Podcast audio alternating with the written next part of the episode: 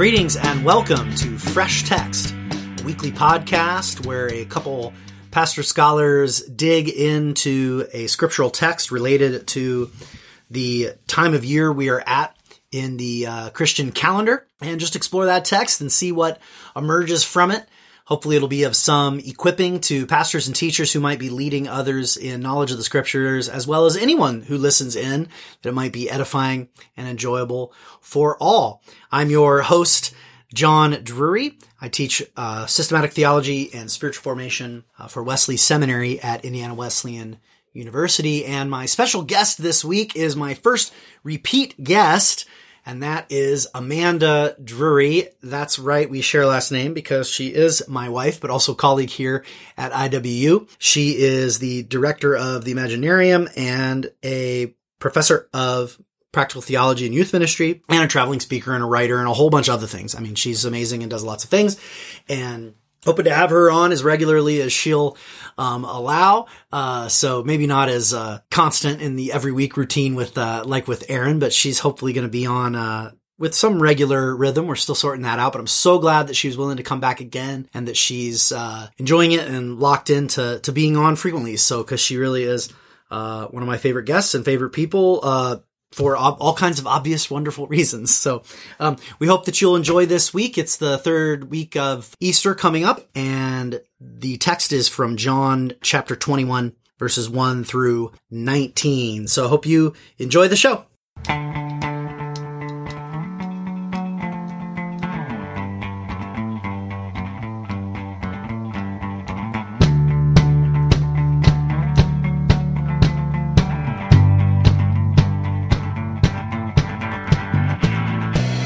Right, so here I am with uh, Amanda Drury, and uh, we're looking at the third Sunday of Easter, the reading for which is John 21, verses 1 through 19.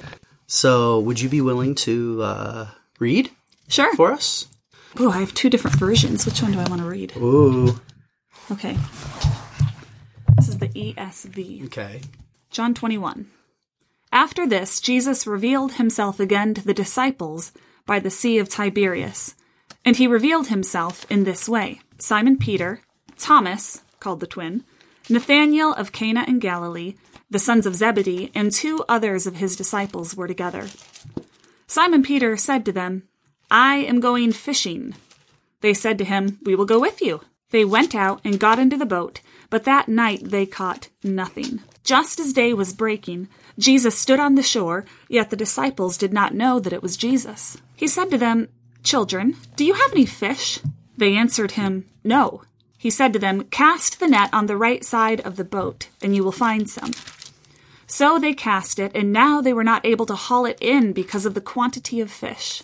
That disciple whom Jesus loved, therefore, said to Peter, It is the Lord. When Simon Peter heard that it was the Lord, he put on his outer garment, for he was stripped for work, and threw himself into the sea. The other disciples came in the boat, dragging the net full of fish, for they were not far from the land, but about a hundred yards off. When they got out on land, they saw a charcoal fire in place, with fish laid out on it, and bread. Jesus said to them, Bring some of the fish that you have just caught. So Simon Peter went aboard and hauled the net ashore full of large fish 153 of them. And although there were so many, the net was not torn. Jesus said to them, Come and have breakfast. Now none of the disciples dared ask him, Who are you? They knew it was the Lord. Jesus came and took the bread and gave it to them, and so with the fish. This was now the third time that Jesus was revealed to the disciples after he was raised from the dead.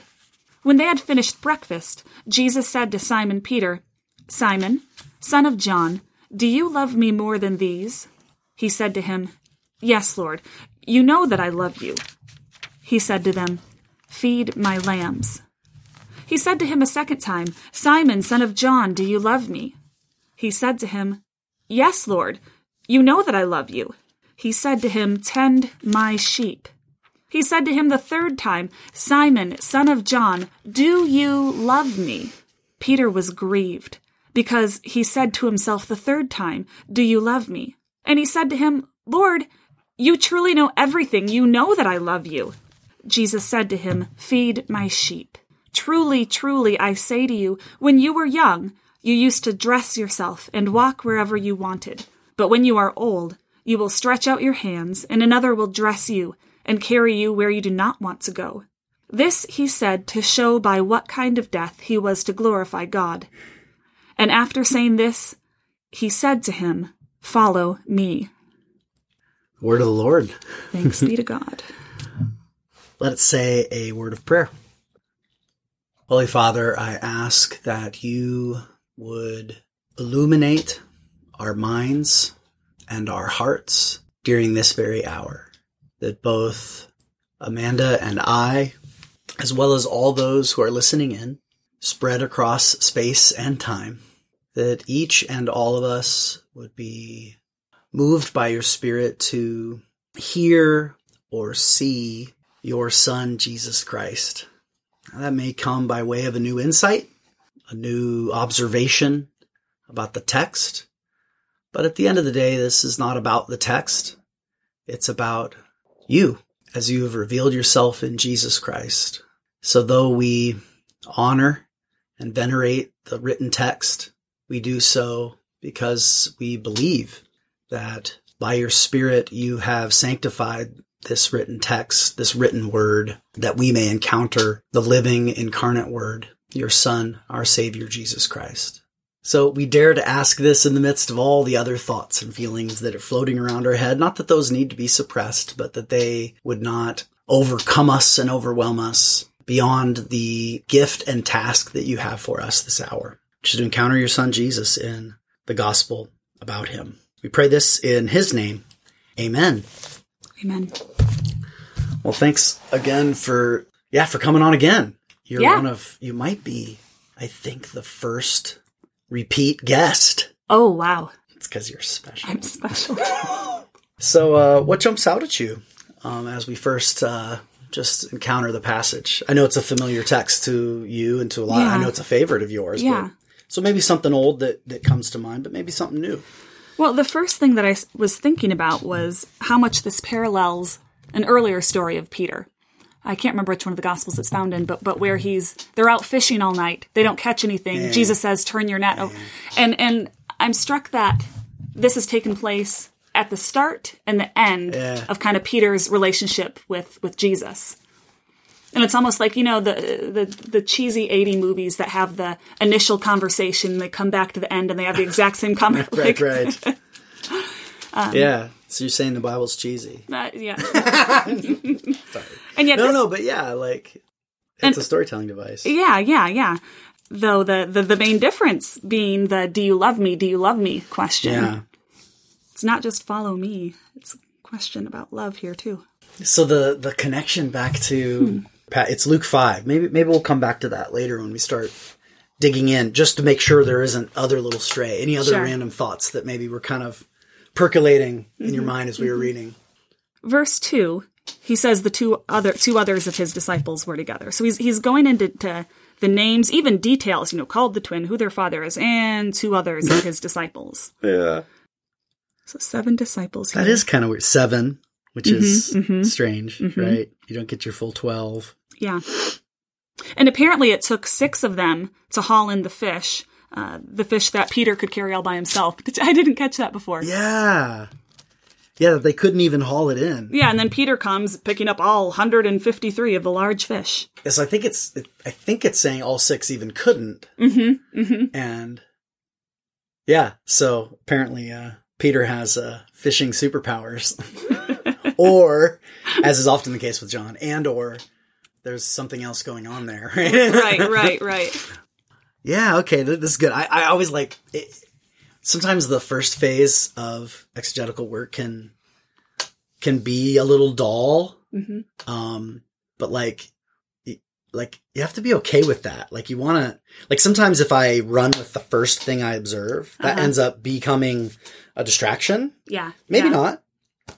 Um, so I'm just gonna rant. I'm just gonna list off what we've got here I, I- in terms of observations Yeah. so far from you. We had the connection to Luke five to the beginning of the story, specifically around Peter. We had the listing of seven disciples, five named, two unnamed. Very interesting. Um, and then this dragging dynamic, right? Where it, that means there would be six left in the boat, right? Six who Yeah. couldn't drag, and then Peter drags in. Um, I, is something else percolating? It looks like it. Well, I'm, I'm just more of a, a methodology um, comment here. When I read the scripture, I tend to not go in order. I Yeah, tend no, to, to read it and I, and I and I grab onto the things that capture my attention first. So I'm going from the first the first verse and then down to the um uh, the disciple to whom Jesus loved. I'm curious why they're fishing. Yeah. I mean, is this a, a, a return back to their life pre Jesus? Just this pronouncement. Simon Peter said to them, I am going fishing. Yeah.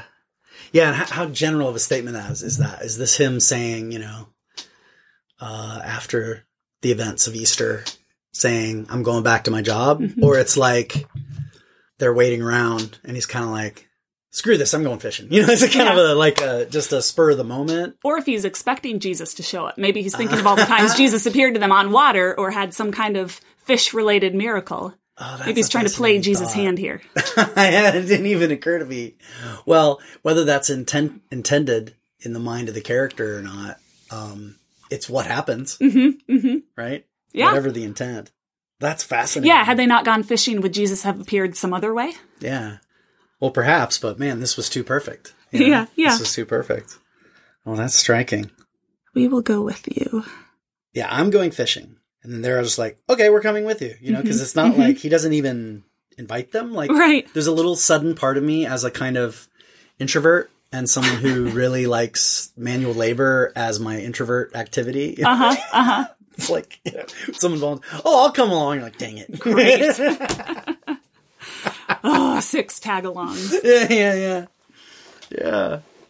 Uh, in the fourth verse here, just as day was breaking, I, I see a parallel there, even with the resurrection. You Mm. Yeah. know, the, the while it was still dark type comments that Jesus is appearing while day is breaking. It's not day quite yet. Yeah, that's that is striking. I was glancing over at chapter twenty, Mary Magdalene, right? While it's still dark, it says, mm-hmm. but here the the the proios, right? Is it verse four? Um, just as day was breaking. That's definitely the word that appears over in some of the other gospels. That's really common in hmm. the in the Easter stories. Okay. Um, and yeah, no, I think you're dead right to sort of think of this as having some of the, for lack of a better term, like the tropes of an Easter appearance narrative. Uh huh. You know, like they all, there's certain little things, Yeah.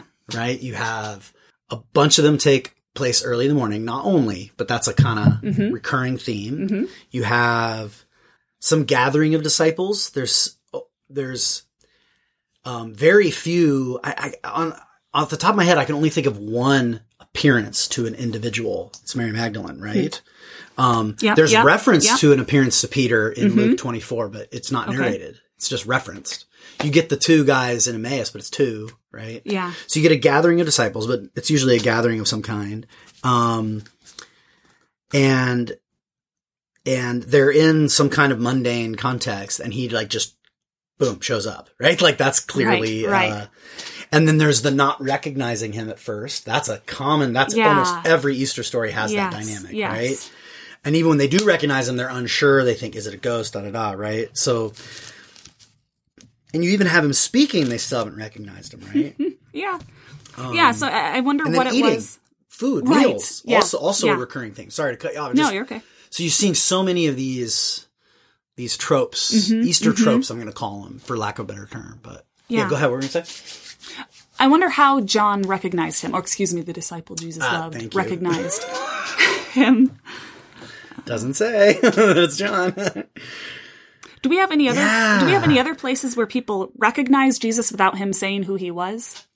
yeah. So, well, let's stick in John. Okay, right? Uh-huh. Uh, in this gospel, the fourth gospel, um, you have uh, the Mary scene, Sure, he and says he her name. says her name. Mm-hmm. So he doesn't the revealing, or in the tw- Luke twenty four, the other most famous recognition scene, where it, they recognized him at the breaking of the bread. yeah, Right. So there's some kind of action. So, so in, in, in, there's the breaking of the bread. There's the, in Luke 24, in John 20, you have the saying of his name. Mm-hmm. Perhaps the sheep know my name. Right? And here it's where where does it happen? Children, do you have any fish? Yeah, that's not. When does he recognize though? that's what Uh, he John, says. Yeah, so John recognizes him. Oh, the disciple Jesus loves recognizes him. Verse seven. Right, but what happens right before that is what I'm trying to figure out. So look at six, maybe I don't know. So he gives Um, instructions. Cast on the right side, and you will find some. Okay, and they and then did. they did it.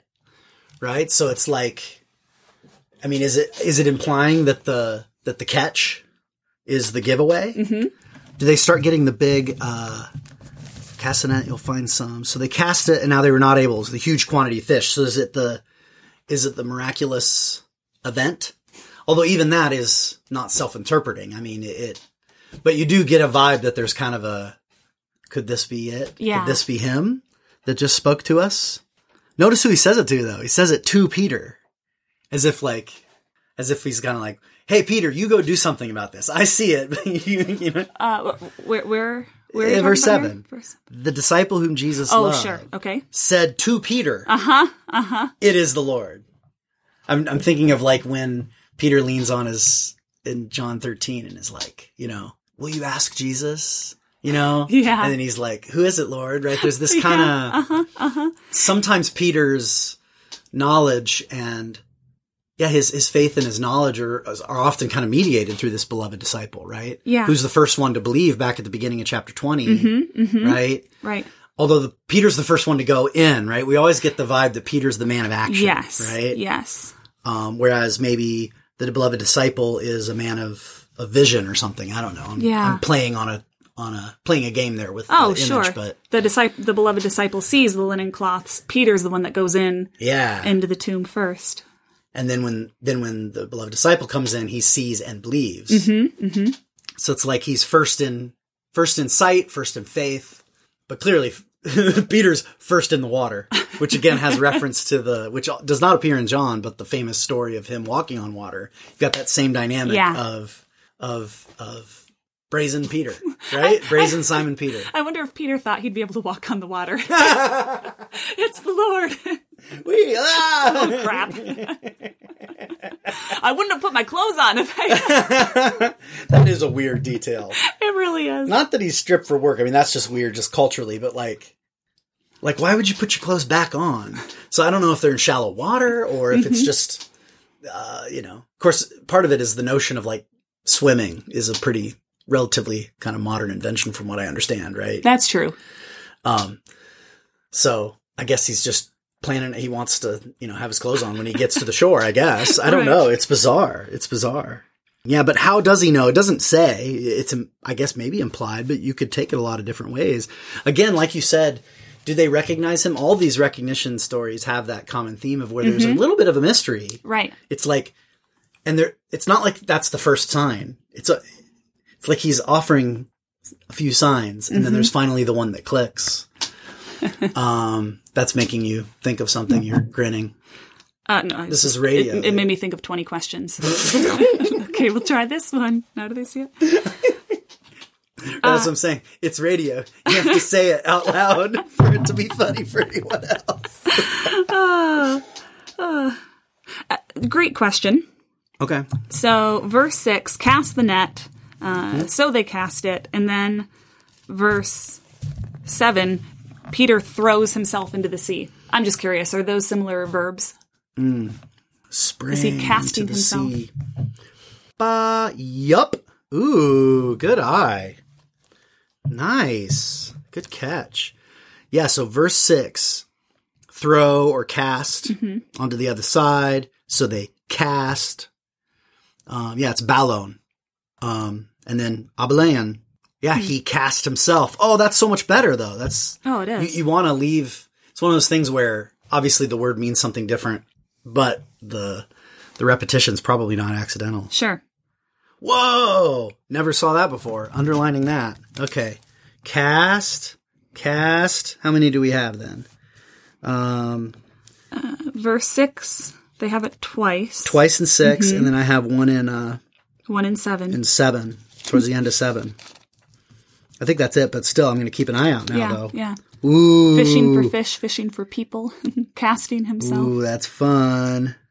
No, that does that that that I, I think we'll be coming back to that Yeah, one. I but think let's so. let's uh let's take a quick break and then come back and maybe geek out and follow a couple of these bunny trails down and see where they go. Okay.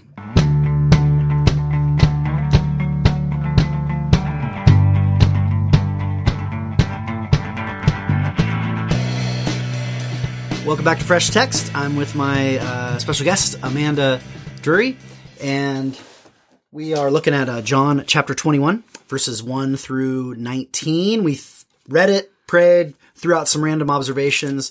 Now let's dig in a little bit, maybe follow down, follow out some of these questions, and see if we can get some maybe initial uh, thoughts on where to go. I mean, I'm totally with you, by the way, what you said earlier about in terms of your method comment about like not going in order. Like, no, no, no. Yeah. Like you jump around.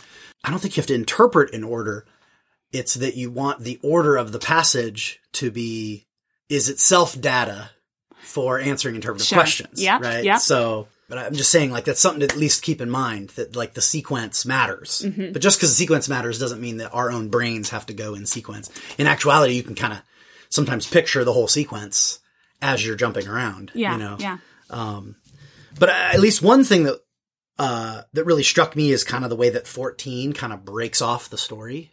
And this was the third time. Yes. Right. And then this continuation that's so clearly same day, same event. It's at the Mm-hmm. Breakfast. Unless I'm missing something, I don't see any. No. When they had finished breakfast, right? Right, 15. right. So this is very clear, right? And 14 to me, so this is getting into some some analytical and historical questions that fascinate me that may not fascinate you or any of our readers, but I'm going to talk about them anyway and see where they go. Um, that fir- those first 14 verses, I could totally see those traveling around independently as an oral story, right? Yeah, And yeah. It has a kind of standalone quality Yeah. to it. It even doesn't even have a total, other than some of the specific details, the dynamics between Peter and the beloved disciple, the basic beats sound like a story that could appear in any of the gospels. You know, it's kind of, Yeah. go ahead, go ahead. Maybe this is Peter's version of the event. He's like, oh, we don't need to talk about that, very time part. Huh. Oh yeah, yeah. So the way it, you know, because there are these floating stories that show up. There's a handful of these little stories that are show up in more than one gospel, Mm-hmm. like in the manuscripts. You know, so there's that uh the woman caught in adultery, Right. in John eight, and John was clearly a a sort of problem book for the church where it was like it was beloved from the beginning. Crucial proof texts for the deity of Christ, which was the hot topic in the early centuries, right? So it's like they're not going to cut it out, but like its total like difference from the other three was a was a problem. Yeah. and you sometimes and just things that are missing, you know, that, that tend to f- sort of float their way into Mm-hmm, the Book of John, and and there's debate around 21. I don't necessarily even want to get into that too much Yeah. about whether whether 21 is because of course things missing off the front and back of a Pyre is pretty likely it's the thing that would get lost as the beginning or the end Yeah. of something. So you, but And the way it gets not, inserted, It's not on a computer where you're putting in the cursor to add something in the middle. I don't want to read the whole thing over again. That's right. Although there is that insert in John 8. Oh, that's true. but it doesn't appear in most oldest manuscripts. Fun fact, it does appear in Luke in some manuscripts. so clearly like that sounds to me like an example of like a little story that had been passed around Mm-hmm. Yeah. Mm-hmm. that that the church believed was true but kind of wanted to get it in there somewhere and didn't know where it belonged, you know. I'm not saying that's this one, but the, the whole vibe has a kind of standalone quality Oh, yeah. because it doesn't feel like it's the story that comes after the previous stories of Thomas no. and the I don't know about you, but it doesn't feel like these seven guys have seen Jesus yet. you know what I mean? Like it doesn't have the like if you just chopped off verse 14, this would totally read like a first appearance. yeah, but And in and you know, in Matthew, he doesn't appear to them until Galilee. You know? So here they are in Galilee, not on a mountain, but in the water. Mm-hmm. Um I don't know. I can totally imagine that. You were saying earlier about Peter. I don't know who who to who to uh, attribute it to, but you could totally see that there'd be the, all these early Christian communities saying, "No, no, no, he appeared to us first. No, no, he appeared to us first. No, no, he appeared here. No, he appeared here." Like that, there would be maybe some even competition around, you know, the appearance stories Sure, and how they all fit together. or or Even they're, and, before and the they're, and they're telling you know. they're telling their stories of where were you when such and so happened Yes. that we do with with events. Oh, that's so good. Yes, yes, yes, yes. Right, because he gets the sons of Zebedee here, right? Only time they're mentioned in the whole book of John. Really? Yeah.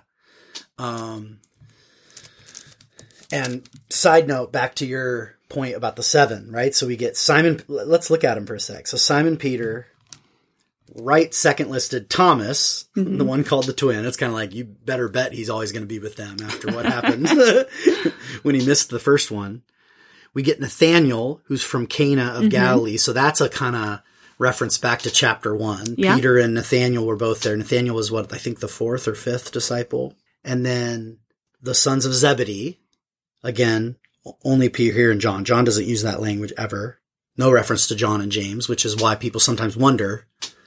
We keep calling it John, the book, but even the book, of course, doesn't have a title, you know, so we don't know. Is it, who was it written by? You know what I mean? Um, and then, like you said, two more, which I love it because then I know you kept correcting yourself on the beloved disciple, which I think was good because it's a mystery. Mm-hmm. It, this is the closest you get to it maybe being. We know for sure that the beloved disciple is one of these seven, right? Right, right. It doesn't seem to imply that there's an eighth guy. You're like, oh, and the beloved disciple hopped on the boat. like it's implied that it's one of these seven. But by having the two sons of Zebedee there, and by having two others, he leaves it actually. It could be any of those four, Yeah. right? Or not. Sure. hmm Although I guess it could be Thomas. Although the fact that the other named ones wouldn't make sense, right? Thomas or Nathaniel, um, since we've seen them. Right. I don't know. I, I don't know why I'm geeking out on this, but um, it just totally fascinates me. This floating story, and then you mentioned how it shows up in Luke 5 right? Yeah. You say it's kind of like a cheesy movie, right? But that's a different book. Luke doesn't have this story. Doesn't have this story at the end. Yeah. John doesn't have this story at the beginning. Mm-hmm. I don't know about you, but they sound like the same story to me. Should I not bring this up on a fresh text? No. No. like my mind immediately goes, well, which one was it? Sure, Did this happen sure. early? And then John's taking liberties, you know, the way he moves the the way that he moves the clearing of the temple to two years before Jesus' death, whereas all the synoptics book put it Mm-hmm. a week before he dies. There probably weren't two clearings. One, somebody's taking liberties here, which doesn't bother me one bit. I think the Bible's the inspired word of God, but they're they're not they're artists. They want to tell it the way they want to tell it. Yeah. Or is actually the John story the one that's preserving the resurrection vibe? And Luke's the one who kind of turned it into a call story. Because in a way, it's like, I, I think theologically it's the same truth. Because at the end of the day, it's fishers of men. Right. Come follow me. It's the same, Yeah. you know. There's the invitation in both of them. Yeah, yeah, yeah. And we can, we can get there, but I just wanted to pause a little bit here and, uh, uh, cause a stir in our hearers. Do you have any thoughts on that? I don't know. Maybe, maybe I'm just crazy. Maybe there's just two events that look really similar and, and Luke tells one, John tells the other, and that's the end of the story. And I'm making it more complicated. I'm trying to see this "Do you love me?" stuff where where, where, where hmm. that all fits in with this, and even in conversation with Luke five, because in Luke five, he is inviting them to follow. It hmm. seems like with the implication that love would come later. Oh. And in John, it's it's "Do you love me?" Okay, well then follow me. Hmm. Seems to be a different kind of of pull to the disciple. And even, even from now on, you'll like catching fish is different than feeding lambs. Oh, sure. The imagery is yeah, different Yeah, too. yeah, um Not just the metaphor switch from fishing to sheep herding, Mm-hmm. right? But also the it, it fits what you're saying about just the simple "come and follow me." Catching fish is just getting people started, right? Kind of it's a mission, it's Yeah, a vision we yeah, use for evangelism a lot, right? sure. Whereas feeding sheep Oh, Does that's sound deeper, right? It does. Yeah. um, and it requires maybe not just faith but love, Ooh. right? Yeah. Well, you just had one. goosebumps. you kind of did a little. You can't see that on radio, but I, uh, yeah, got some Radio goosebumps there. goosebumps. we, need, we need a different word for that. Wow, yeah, but I, I- that was just me riffing off your observation that the the language of love is absent from the Luke story. Yes. Yeah, well, whichever way this uh these texts came to be. Oh, you know what? I think I managed to do this to you twice now because the last time you were on was uh um this doesn't happen every week with fresh text, but the anointing. Yeah. And that one's a a textual mess too, right? Luke has it way Yeah, at the beginning, back up in Galilee, whereas Well, whenever you have a messy passage, you just, bring me in. Just and, call you. I think you have the, the you have this uh, uncanny ability to be just kind of totally unannoyed by these uh, problems. well, you know, I I don't mean you ignore them, but I Yeah, mean you, yeah. just, you, you kind of don't they don't faze you, and you just kind of are like yeah whatever, and you just kind of move on. They don't. They well, don't- and, and there is the sense of this is the Bible. I believe this is the Word of God, and even when these messy parts do come up, it, it doesn't change my my overall trust of the trust of the book. Mhm. There's got to be an analogy there. Well, h- h- we can go find it later and insert it. Let me run with this though, because I really want to. I really want to um, trigger you. so, like, Great, thanks, John. I've got a book on trauma coming out, by the way. wrong word. I'm I'm trying to smoke you out. I'm trying to draw Okay, you out. okay. So I framed it sort of more as a historical problem of the textual source and the fact that these would have been oral stories passed around that make their way into text at a later generation. Okay. Let me frame it not that way, but as a literary problem. Okay. Namely, one of the first things that anybody ever says about this passage when I talk with them about it, including you today, mm-hmm. is, well, you know, this happened before.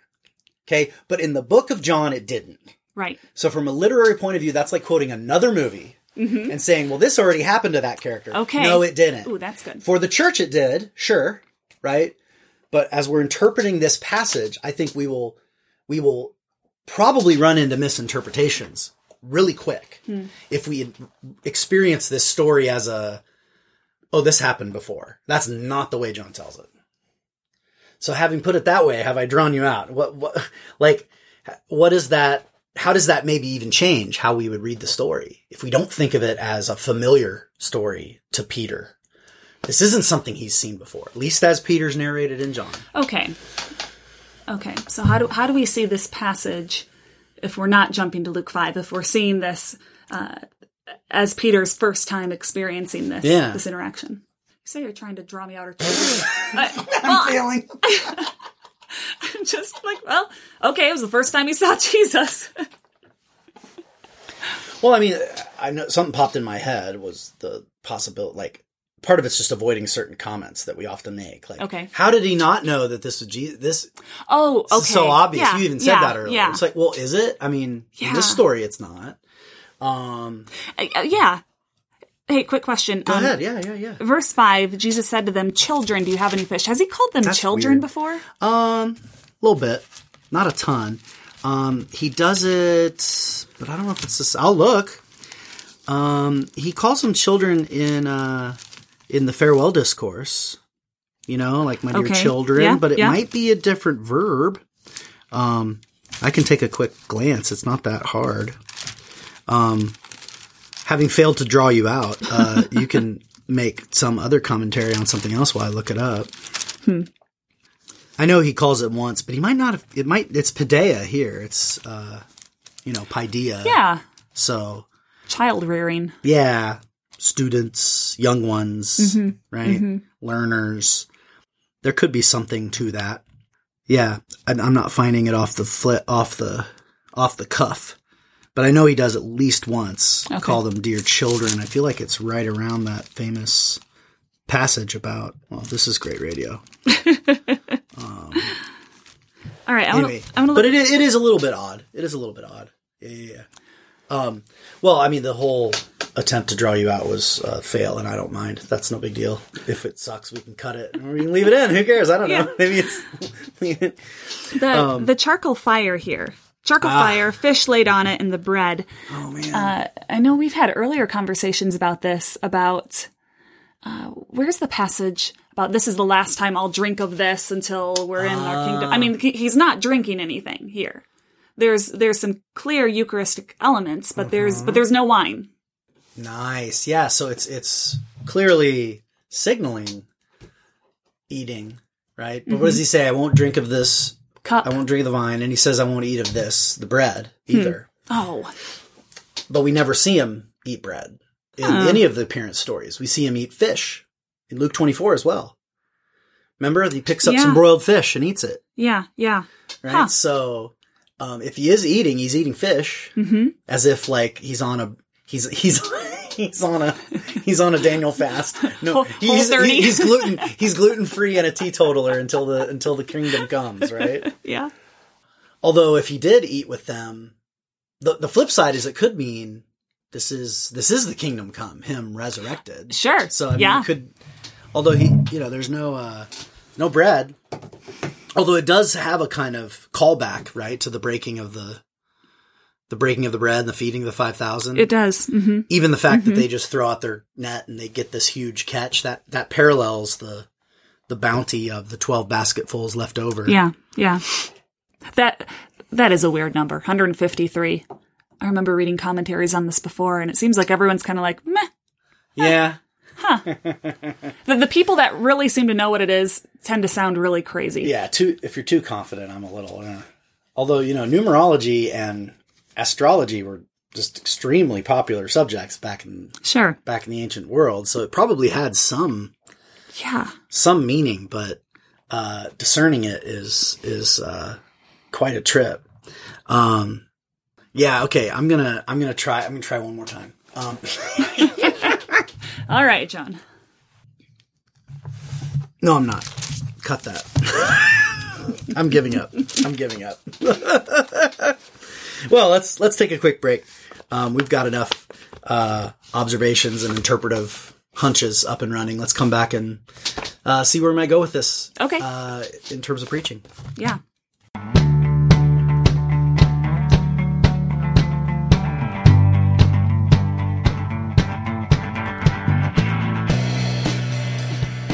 Welcome back to Fresh Text. I'm here with my special guest, Amanda Drury. We've been spending some time uh, making some observations, chasing down a couple main trails. A few of those, few of those uh, rabbit trails uh, um, led nowhere, um, as is the case. That's the way things go, right? Right. Right. but I have no doubt that we'll be able to see where we might want to take this in a homiletical direction. Like, say you were going to be preaching or teaching Yeah. this text. What what might be some directions you might go with it? Well, I think this would be hard to preach in that I would want to preach this in two or three different sermons. I mean, this is there. There's a lot going on here to try to get in to try to get in one sermon. Mm-hmm. Um, well, let's write a couple then. Um, let's two write or a couple. three, and Okay. then let our listeners decide what to do with them. Well, so here's one: the the asking Peter three times this hmm. question. Even though Peter is hurt by this, it seems like this is all for Peter's benefit. I mean, Jesus knows the answer to uh-huh. this. Uh, he doesn't need him to say anything, but it just makes me wonder if, if 20 years after this passage, when Peter is thinking back to his three denials, if, um, if he can then say, well, yes, but, or yes, and then Jesus, it, it, it helps him flesh out the narrative, Yeah. which seems like, which seems like it could be a real gift to Peter in the long run. But that helps even acknowledge that in the short term, restoration hurts, Yeah. But it's a gift, Right. right? Right. Reconciliation hurts. Mm-hmm, mm-hmm. Um, but at the end of the day, it's a gift. You're right. And even the way it's written, his answers, you know, signal the fact that, right? He says, you know, yes, Lord, you know that I love you.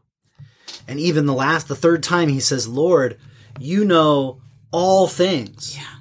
You know that I love you.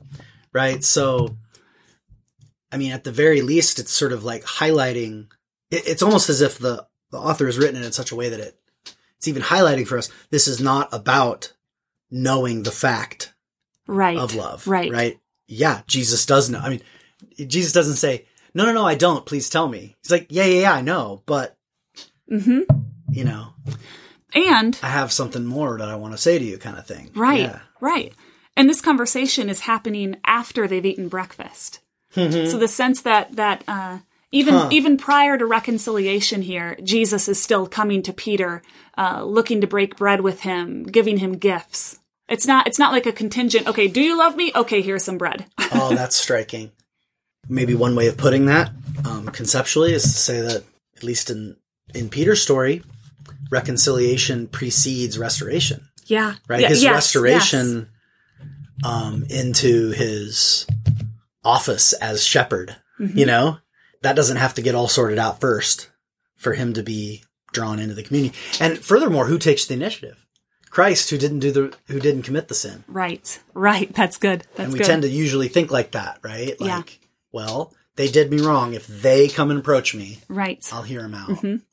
or or someone who's got this guilty conscience well once once i have restitution then i can have fellowship with jesus Draws him into fellowship first. it, yeah he does and and peter is eating before before he's going to feed anybody else so we hear talk about the starving baker of the, the the the preacher who's giving all the spiritual food to others while he or she himself is just famished and there's a um, an invitation here to eat first deeply with with jesus uh, before then feeding the sheep Do you feed fish to sheep?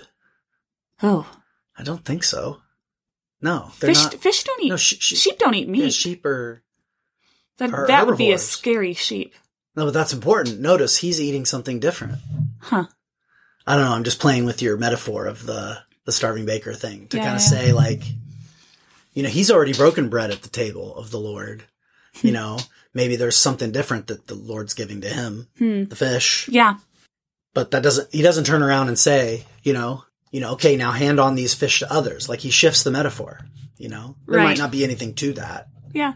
Again, these may have traveled as separate stories. I, I have this hunch that they do. Hmm. Um, but the fact that in the canonical scriptures they're brought together, then we interpret them together. Yeah. But the shifting of the metaphor does kind of, you know, sort of lead us in a new direction because very much shepherd imagery dominates Yeah. from verse 15 on, right? Feed my sheep, tend my sheep, feed Mm-hmm. my lambs. Yeah. I think there's a good metaphor in here for humility as well, uh, because sure, the disciples are are catching fish, 153 fish, but but they didn't really do that themselves. You know, we, we. Would kind of be raising our eyebrows at the disciples that were like, "Look at all these fish that we caught." Um, I mean, so yeah, they were they were involved in it, but it's um, but clearly they are not the source of of the bounty. Yeah. No, their role is to draw it in. Yeah, to drag it in. Mm-hmm. They couldn't, and and they couldn't drag it right until Christ commands Peter. yeah, So it could be that boy, Christ's sure. command be Yeah. might be what's empowering Peter as much as anything. Huh. Um Oh, I like that. Although the church does need a leader, right? Mm-hmm. The disciples do need their. Even though he's failed, he is. I mean, in some sense, he's being restored already in that story. You don't just need the. You know what I mean? He needs it. Yeah, But for yeah. us as viewers, actually for the other six, who maybe have been kind of whispering, "Hmm, he did kind of deny him. I mean, I ran, but at least I didn't say I wasn't a disciple, right? right. Um, and the beloved disciples there, he stayed with them all the way to the cross. So Yeah. it could be the other five are kind of thinking maybe he's our guy now, Mm-hmm. right? Um, He's taking care of Mary. yeah, so you could see, right, maybe some competition among the disciples emerging. Uh, and if not literally in the story, surely by the time this is written down, fi- 50 years later, competition among apostles. And after they've died, there are different churches Right, and right. who's the real, who's the real church and Well, and I know, I know, who's the real capital city of Christianity, right? Yeah. These things were already Yeah. hot topics. And so you could see there's some tension here. For the six of them, I think the moment he drags this in, he's in. It's, he's Yeah. Peter again. He's no more, he's no, he's not back to Simon. He's Peter now. Mm-hmm. Um, but Peter might still think he's lost it. You know well, I mean? sure. I mean, look, verse. I know we're not going to go into verse twenty, but that, can. but the whole conversation where Peter's going, to "Lord, what about him?" pointing to, to the beloved disciple Right. Who was following who was following. right. um, Go ahead. Where were you going to go with that? That was just a detail I threw in the follow. oh, yeah, where The was comparing, I going with that? the, comparing. and contrasting, the competition. Oh yeah, the competition. It's. I wonder if it's almost like G- Jesus has uh, told Simon, "Okay, you're my guy," and he he just doesn't quite believe it yet. Hmm. He's got a few more questions. It's his own. How can this be? Um, what about him? Wow. Yeah, you can see this whole chapter as a series of questions, right? Yeah. It's kind of, Yeah, am I still, is the call still on my life, right? Right. Implied in his going off to fish, yeah, right? yeah.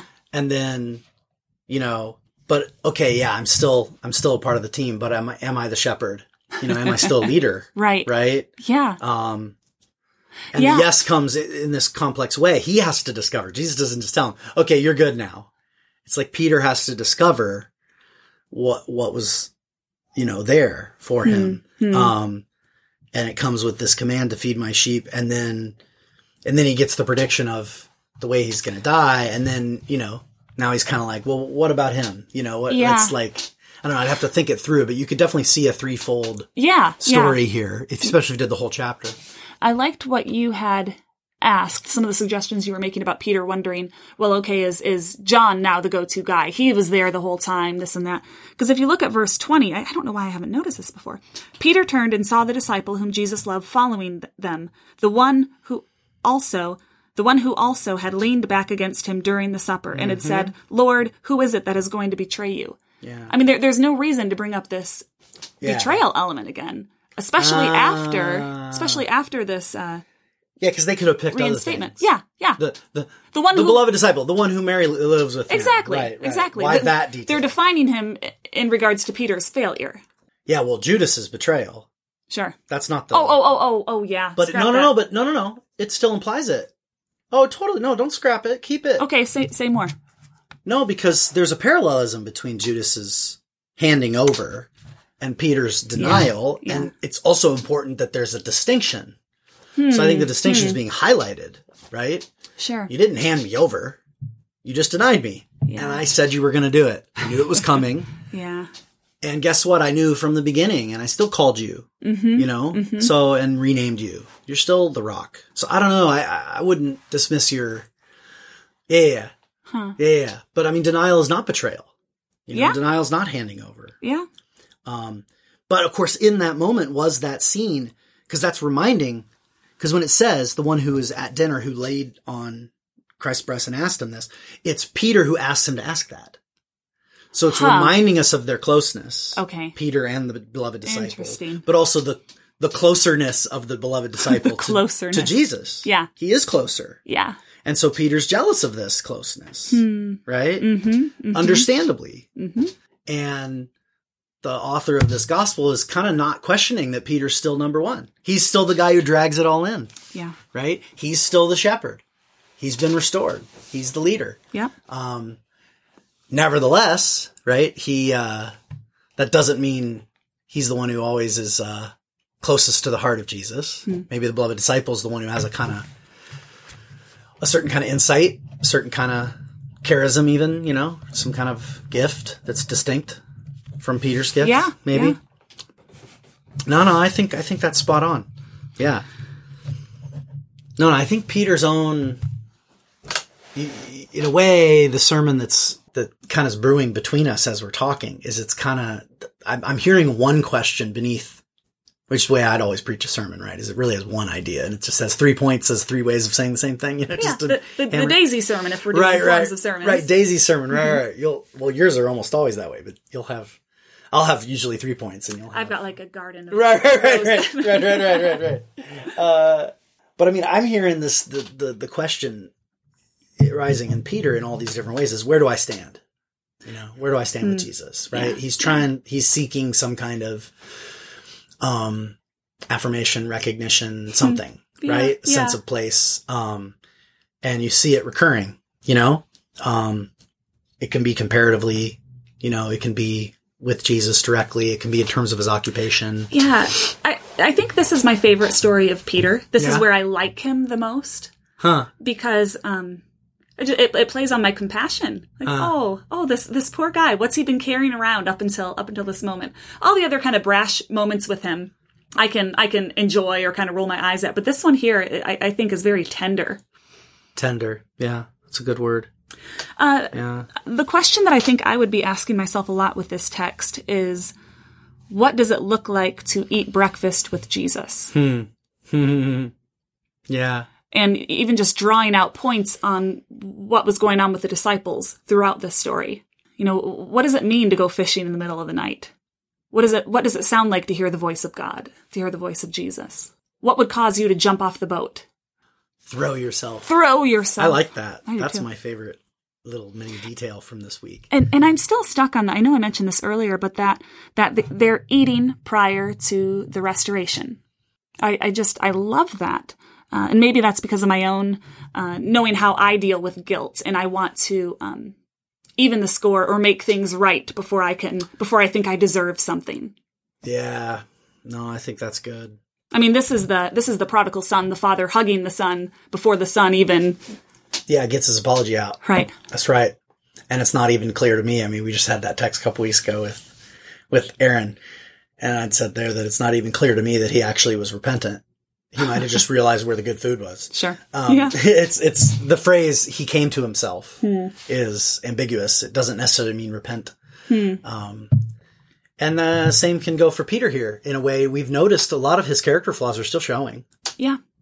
Right, his Yeah. competitive comparing, his impulsiveness. Do you know what I mean? Yeah. Because the fact is, is I mean, now maybe I don't know. This is maybe too far afield, but um, his his gifts are bound up with his flaws. You know, and so Yeah, they the are. assumption, are. you know, if you just it's the weeds and the wheat. You know, it's like you you don't want to you don't tear out those flaws too quickly. You know what I mean? Like like Yeah. um, those flaws have a place in the economy. I mean, there's their sinful form that needs to be forgiven and transformed. And Mm-hmm. he's not like, hey, no big deal, deny me all you want. I mean, clearly there yeah.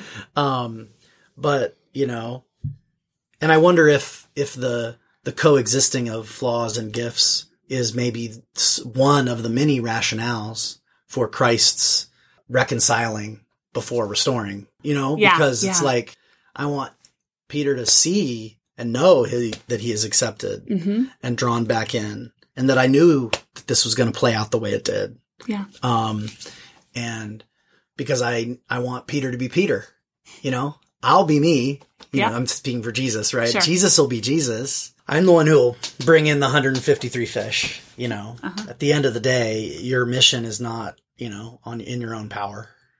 Um, Right. so right, like maybe this is to follow up your thought about how you're tempted to want to make things right 1st Mhm. and then be reconciled to kind of have restoration. I don't know if reinstatement maybe is Yeah. better than restoration. Yeah. There you go. Reinstatement before the reconciliation.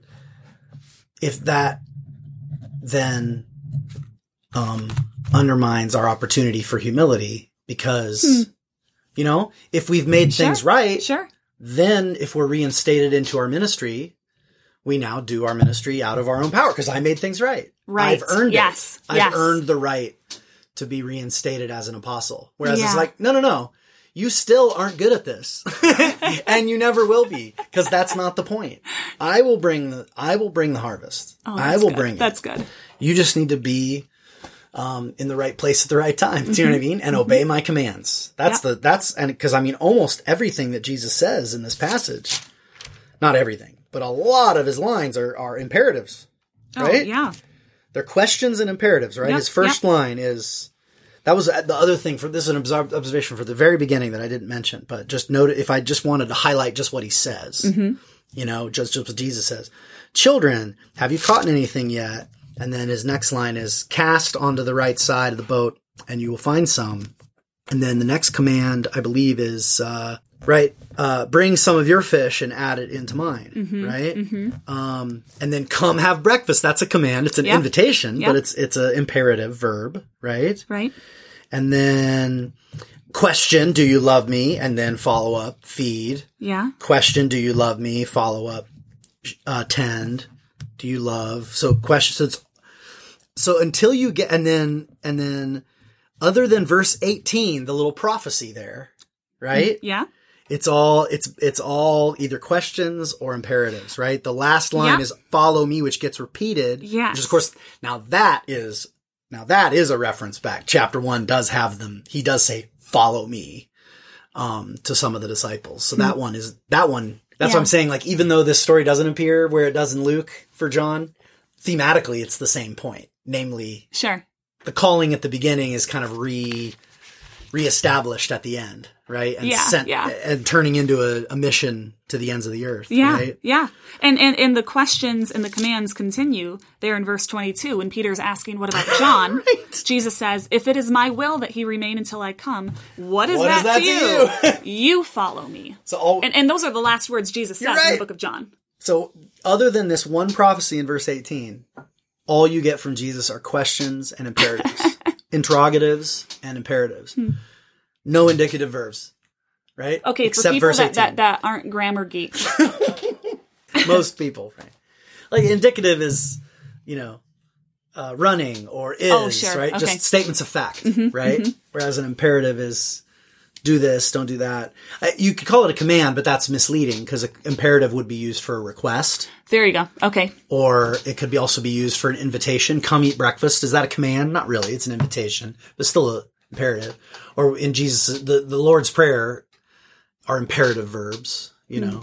Give us this day, but it's not, com- we're not commanding God to give us our bread. Right. But Right. It's still an imperative. yeah. Sorry. Thank you. Uh, Um, I think it was Nancy Ortberg. That's really striking me now. Nancy Ortberg that I think uh, had a great sermon on on this passage there. Um, and just she uses the acronym of of, of witty. What is that to you? And um, I don't know. I heard that years ago, and that's that's just stuck with me. Um, it's come to mind so often. The what is that? What is that to you? Oh, isn't that isn't there a almost same phrase back in chapter two between him and Mary, right? Or his mother. She's not called Mary and John. yeah. Uh, um, right. What is that between me and you? Right. Whole different vibe here, but Mm. that just popped in my head. What is that to you? Woman, what does this have to do with me? yes. See, it's good to have an outline. It's good to have a structure, but I'm liking the way we're ignoring it today. It makes me happy because we're doing all our best observations are coming at the end after we have our sermon half written.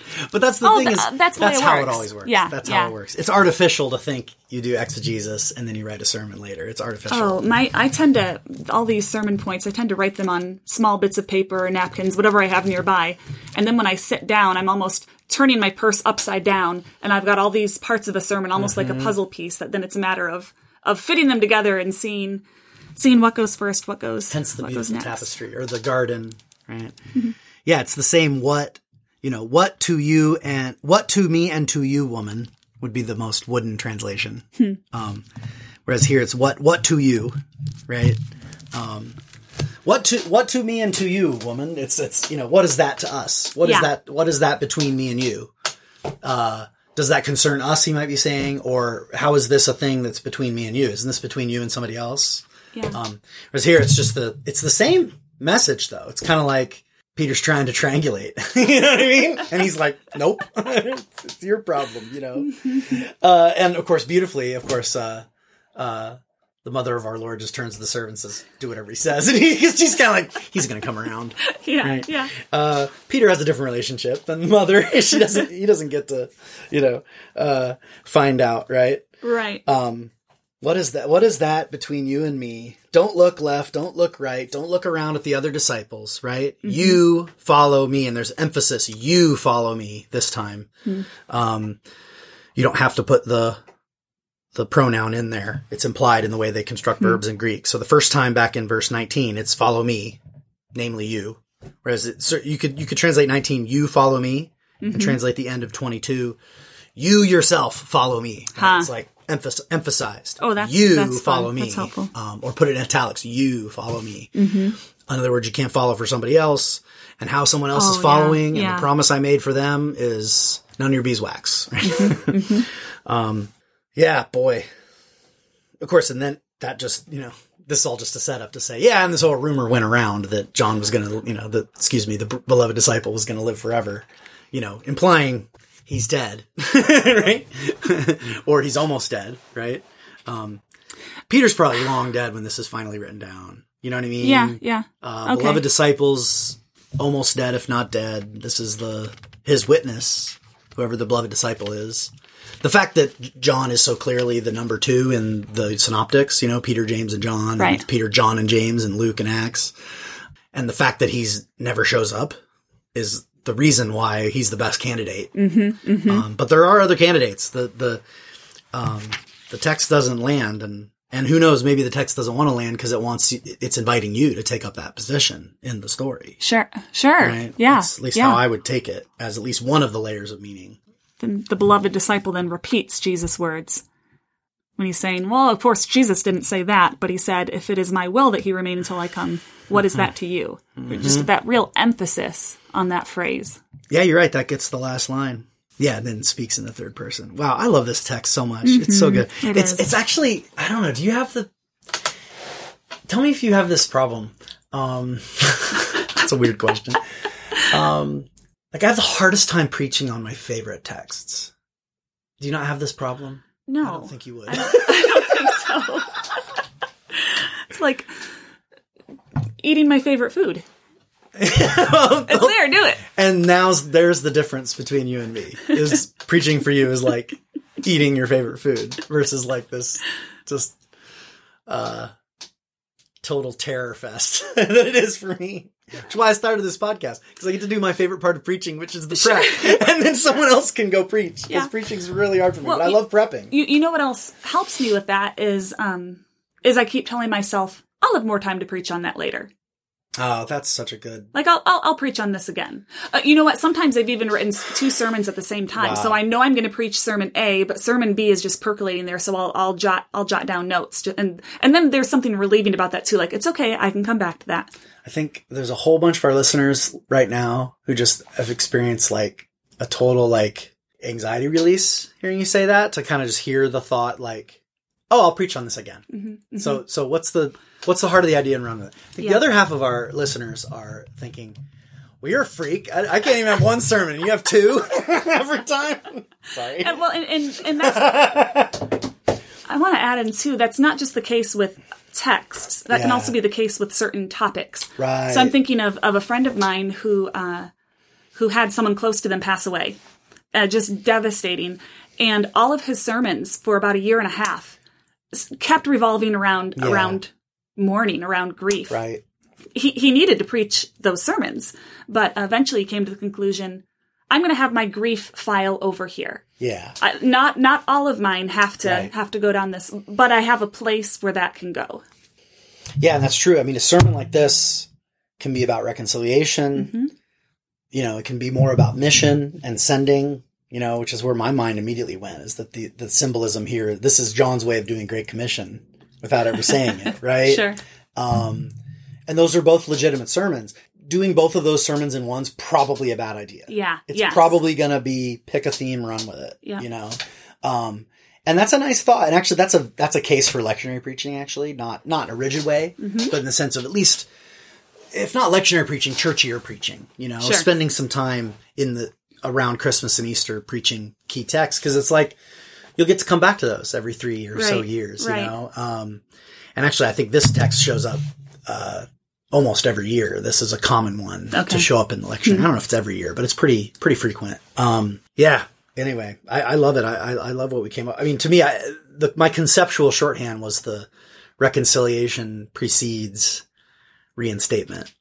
That was my conceptual way of putting your point about fate. But narrative, that means eating together before asking the tough question yeah. or something like that is Yeah. the way to put that in terms of narrative. And our differences in preaching style would come out in the way that I remember it. Sure. I would remember it as a conceptual hook of three terms, you know? Yeah, yeah. And you'd remember it as a certain kind of narrative flow. The the eating comes before the whatever. I don't know the hand handle for the conversation there, the tough conversation or something. Mm-hmm. Yeah, But that's yeah. really practical. You can actually say like break bread with people first, you know, before you have the tough conversation. That's Yes. that's for after breakfast. You can even see that as the theme. after breakfast, you know. yeah.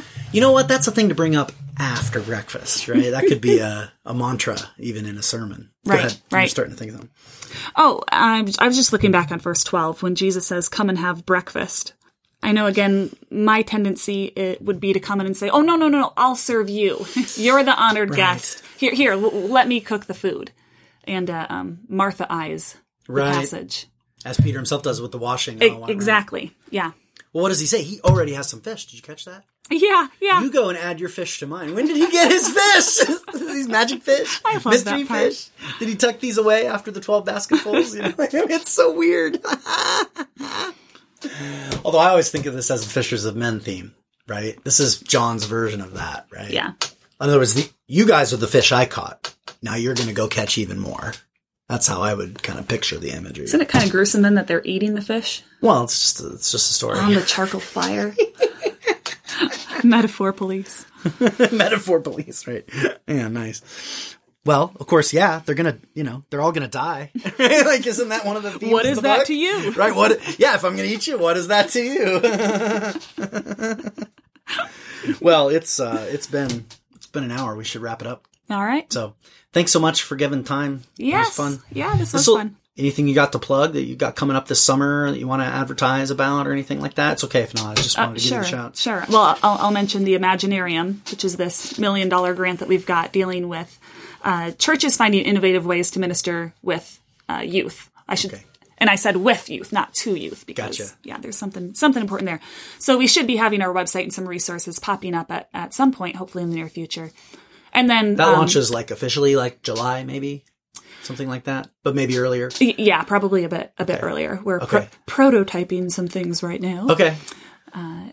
And then, and then I, I think I mentioned this last time. I've got a book on trauma and testimony coming out, and it's just m- slowly moving through the publisher, but it's got that other milestone of yes, it's coming. So, um, I'm I'm excited about that. Does that that. have official title yet, or is that still TBD?